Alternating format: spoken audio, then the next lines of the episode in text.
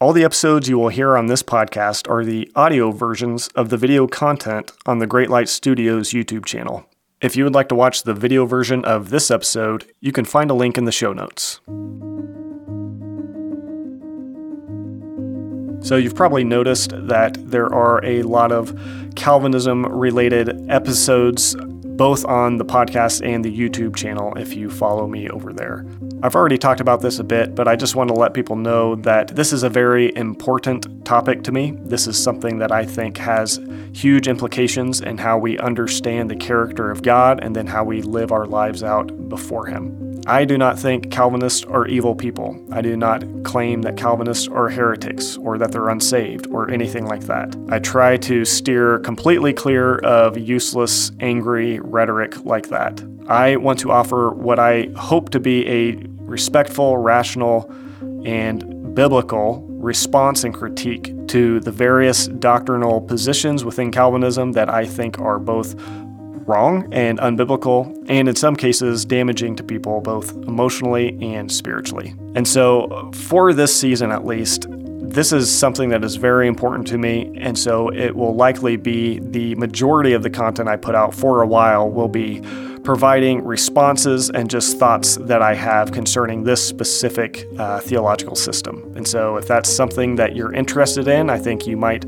be able to learn something and hopefully at least come to understand uh, the perspective that I have on different passages like Romans 9. John 6, Ephesians 1. If you're a Calvinist, I would just invite you to at least give me a fair hearing, listen to the things I say. I'm sure you will not agree with some of it, if not most of it, but I hope that you will at least be willing to listen to what I say before you make conclusions. So, with all that said, thank you for listening, and I hope that you enjoy this episode.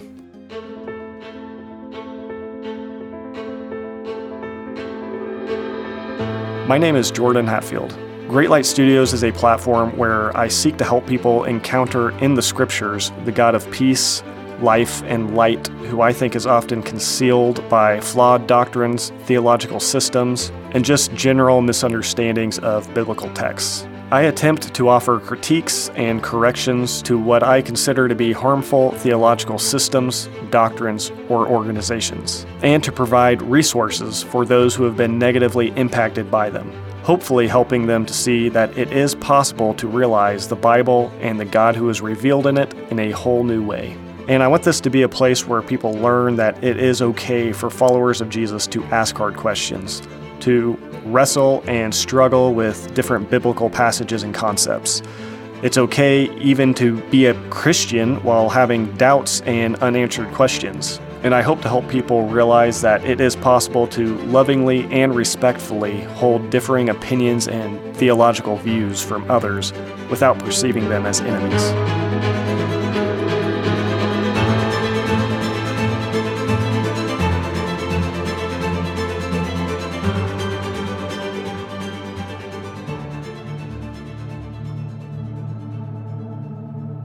If we think that we can provide the decisive power in the moment of our conversion, if we think that we can provide the decisive power in the moment of our conversion to pass out of spiritual death that cannot please God into spiritual life that sees and treasures Christ in faith, we simply do not yet have a right view of the power and depth and horror of our own sinful depravity.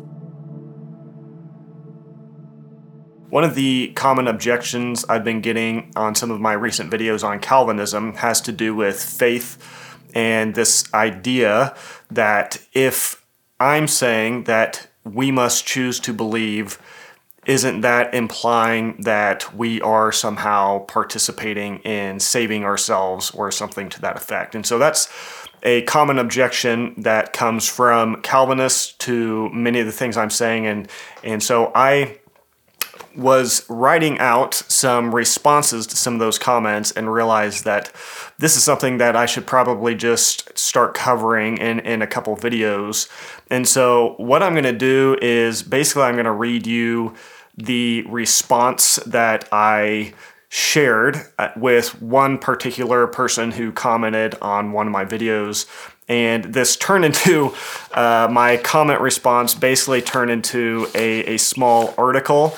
And so I figured that rather than just shooting from the cuff and trying to re say all these things in a video, I just read through it. And that way, hopefully, some of my thoughts about this can be clearly uh, articulated. I think that this is one of the biggest misunderstandings underlying Calvinism, this idea of faith and what it is. And so, again, this is something I'm, I'm, you know, deserves more than just one video, but I hope that this kind of gives you at least a little bit of an introduction about how I think about faith, where I'm coming from, and how I would begin to respond to the Calvinist accusation that you know, hey, basically, if you're non-Calvinist, if you think man's choice to believe was involved at all, then then you're basically uh, setting up a works-based uh, system of salvation or something to that effect. So I'm going to read through this, uh, and I do I do plan to make more videos on this because there's even though this was quite a long response, I have a lot more I want to say about this. I'll probably do a full video just on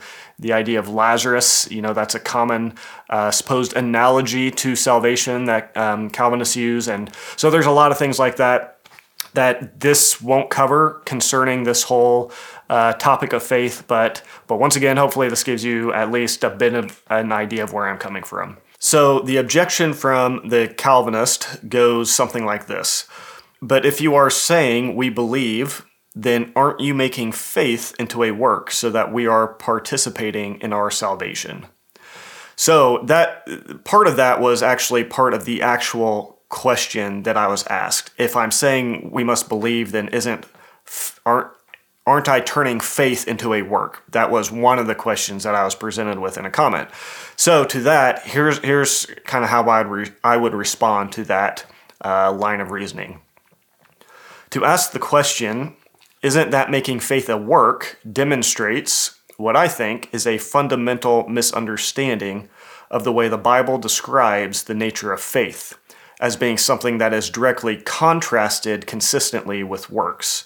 So Romans 3:27, Paul says, "Then what becomes of our boasting? It is excluded. By what kind of law? By a law of works? No, but by the law of faith." So it's as if Paul says that the very nature of what faith is should be understood as directly opposite of works. In other words, if a person has faith, then what they are doing is not working.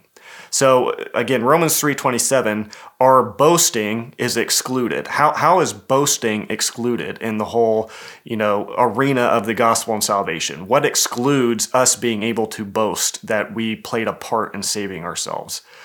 It's Paul says it's the law of faith. It's the fact that it is on the basis of faith that God saves us. That is what excludes our ability to boast. So right here we're seeing that there is something within the very nature of what faith is, that it is one, diametrically opposed to what works are, and two, whatever faith is, it excludes our ability to boast that we helped God save ourselves. So, in Paul's mind, Paul would say if a person works, then they have reason to boast. But if a person only believes, then they have no reason to boast. Calvinism would say if a person works, they have reason to boast. And if a person believes, they have reason to boast because faith is basically a good work. So I honestly don't know how the concept of faith could possibly be more misunderstood and turned upside down. Because you have Paul saying that whatever faith is, the nature of faith is such that it excludes our ability, our opportunity to boast before God. Calvinism says, no, non Calvinist, if you're saying that faith is something you do, well, faith is something good, it's something righteous, therefore, it's something you can boast about. So, is having faith saving ourselves? The Calvinist objection that if a person believes, then they are somehow contributing to their salvation or doing a good work is simply an objection that the Bible doesn't afford. The Bible is perfectly comfortable with clearly stating that God requires people to choose to believe because that belief is not itself anything that merits or earns salvation. If the Bible is comfortable with this notion, then why is the Calvinist so uncomfortable with it? Doesn't God have the right to require people to believe and to save them on that basis if that's what he wants to do? Unless you want to argue that faith itself is righteousness, then I hardly see what the problem is here.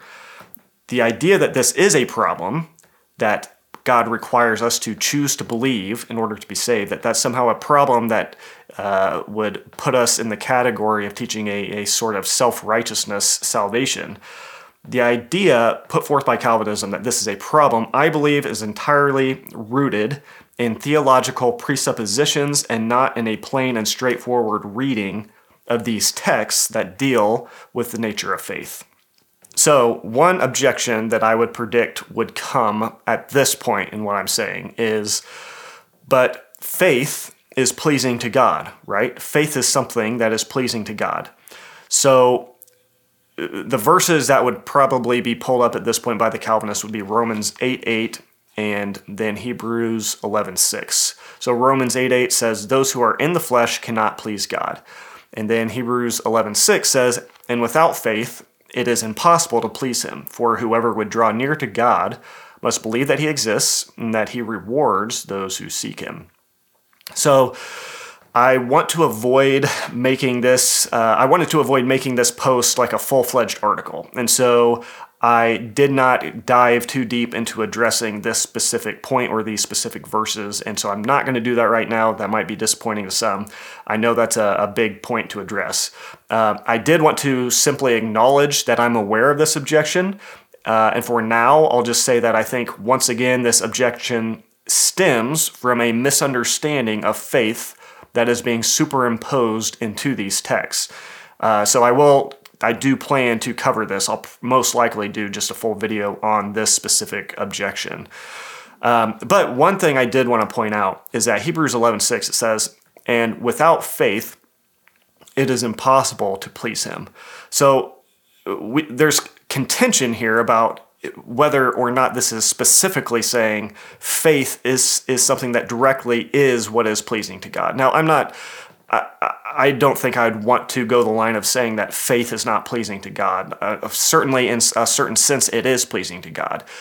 But also, isn't it pleasing to God when a unregenerate unbeliever uh, helps an old lady across the road instead of pushing her into traffic? Isn't there some sense in which God is pleased with the father of the child, even though that father might be an unbeliever who loves and takes care of his child in a compassionate and merciful way?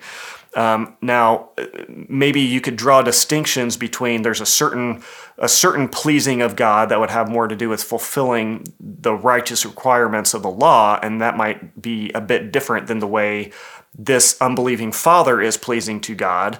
Uh, that's a whole other discussion. The point being, though, that faith could be pleasing to God in a certain sense and still not be pleasing to God in the sense that Romans 8 8 is uh, saying we can't be if we're in the flesh. So I don't know if that makes sense at all. Uh, but I, again, I don't want to get too far into that because there's just that I don't want that to be the focus of this video, and I will try to dive into that more in the future. Is faith righteousness? Because that seems to be the ultimate implications of the way that Calvinists deal with faith and the objections they raise concerning it it would seem to indicate that in their minds there is some sense in which the nature of faith is that it's it's righteousness. It is itself some form of, of righteousness. Uh, so the Bible does have an issue with people's ability to perform works of righteousness. I will grant that the Bible does does indicate, does say that we, left to ourselves, we cannot perform works of righteousness. Uh, and we do not have the ability to fulfill the righteous requirement of the law. However, faith is doing precisely neither of these two things. To have faith is not to perform a work of righteousness, and to have faith is not to fulfill any re- righteous requirement of the law. To think that it is, is to simply misunderstand it and to misunderstand what Paul says about it. To have faith is basically nothing more than a simple expression that you can't do either of these things. You can't perform works of righteousness and you cannot fulfill the righteous requirements of the law. Faith isn't doing either of those things, it's simply expressing in a sense that you can't do either of those things. So I recently heard a helpful analogy about this used by Leighton Flowers from Soteriology 101. And I think it's uh, really helpful in clarifying this distinction between faith and righteousness. So the Bible tells us that we cannot fulfill the righteous requirements of the law. There's no dispute about that. And that is the problem with the human condition that we are presented with in Scripture. This could be likened, so here's the analogy. This could be likened to my inability to climb a gym rope from Earth to the moon, where performing this action of climbing the gym rope would be equivalent to performing slash fulfilling the requirements of the law. I can't do it. I am unable. I am dead to any ability to climb a gym rope to the moon. So, what does God tell me to do? He says, let go of the rope and stop trying to climb it. In other words, believe and trust.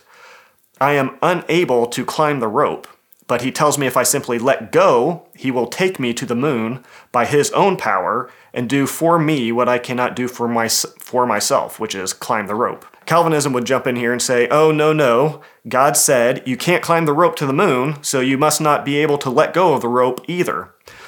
But the act of letting go of the rope itself is not related to climbing the rope or an ability to climb it. Letting go of the rope has precisely nothing to do with my ability to climb the, the rope. Neither does my ability to let go of the rope equate to me somehow enabling myself with an inner power to climb the rope when I couldn't climb it before. Again, letting go of the rope is simply an expression that I can't climb the rope. I can't do it. Faith is letting go of the rope, not climbing it. So, why do Calvinists equate them and act as if they're the same thing? I think that it is entirely irrational, illogical, and unbiblical for the Calvinists to argue that since I do not have the ability within myself to climb a rope to the moon, aka perform righteousness, that therefore proves that I also don't have the ability to let go of the rope or believe. This is nothing more than a fundamental misunderstanding of what faith is and what it is not. Faith is never presented in the Bible as some meritorious power or good work. Instead, it is presented as being in its very nature the absence of meritorious power or good works. Obviously, all analogies break down. And so I want to make clear that with this gym rope analogy, I'm not saying that God is in no way involved in our letting go of the rope, uh, as if to say that we just up and decide to believe entirely on our own, independent from God's working or influence in our lives.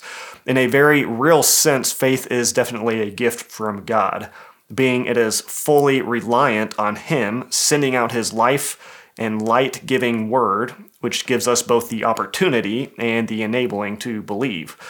The difference between myself and Calvinists is just that I don't assume that in order for something to be classified as a gift, that the receiving of it has to have been decisively caused by the gift giver.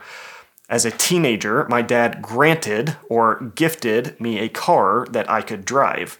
That didn't mean that I therefore was decisively caused by my dad to both receive and drive the car in order for that gift to still be a gift. So, all that to say, with the rope analogy, I'm not saying God is not evol- involved. I'm not saying that we simply up and decide, left to ourselves, to believe and just, you know, one day we just decide, hey, I think I'll follow God. I think I'll believe in Him. No, it's a it's a response to something God is already doing. Like Jesus talks about in John, my Father is always working. He's always working. Uh, Acts talks about how God has set this up. He set up this world. He's put us in it in such a way that uh, we live in Him. In Him we live and move and have our being. And He says He uh, something to the extent of he, his hope is that we will all reach out and grasp for him, grasp for him, because he's not far from any one of us. And so I think God is working in everybody. Not in the same way, not always at the same time, but in some fashion, he does work and move in people's lives.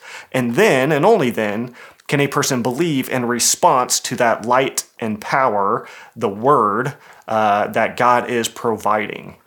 So we can't believe by ourselves. I'm not saying we have some kind of power in ourselves to do anything. Uh, even the faith that we believe with is a response, but it is our response. It is something we decide to do or not. So, to wrap this up, what I'm going to do, I just want to pull up uh, a handful of verses once again from Paul, where he will identify and uh, define, in a sense, faith and, and what it is. So, Romans 9 30 through 32. Paul says, Israel, who pursued a law of righteousness, has not attained it. Why? Because they did not pursue it by faith, but as if it were based on works. So, once again, in Paul's mind, to pursue righteousness by faith is diametrically opposed to pursuing righteousness by works. Romans 4 3, it says, Abraham believed God, and it was counted or credited to him as righteousness.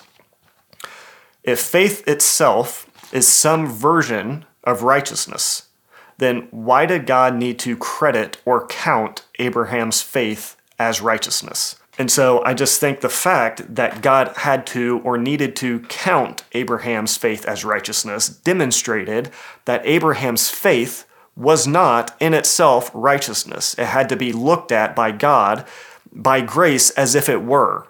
Abraham could not bring, neither, just as we cannot, bring a perfect fulfillment of the righteous requirements of law. We cannot bring that to God and put that on the table.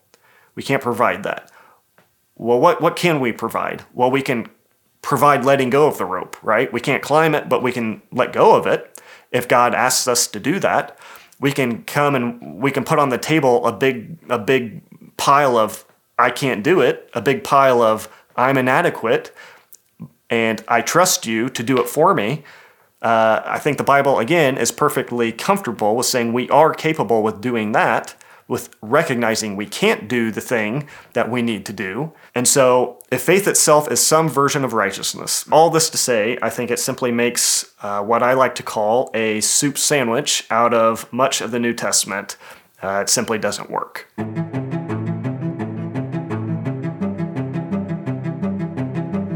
Thank you for listening to the Great Light Studios podcast. To find more information and resources or to watch our films, you can find links in the show notes of this episode to our Facebook, YouTube, and other social media accounts.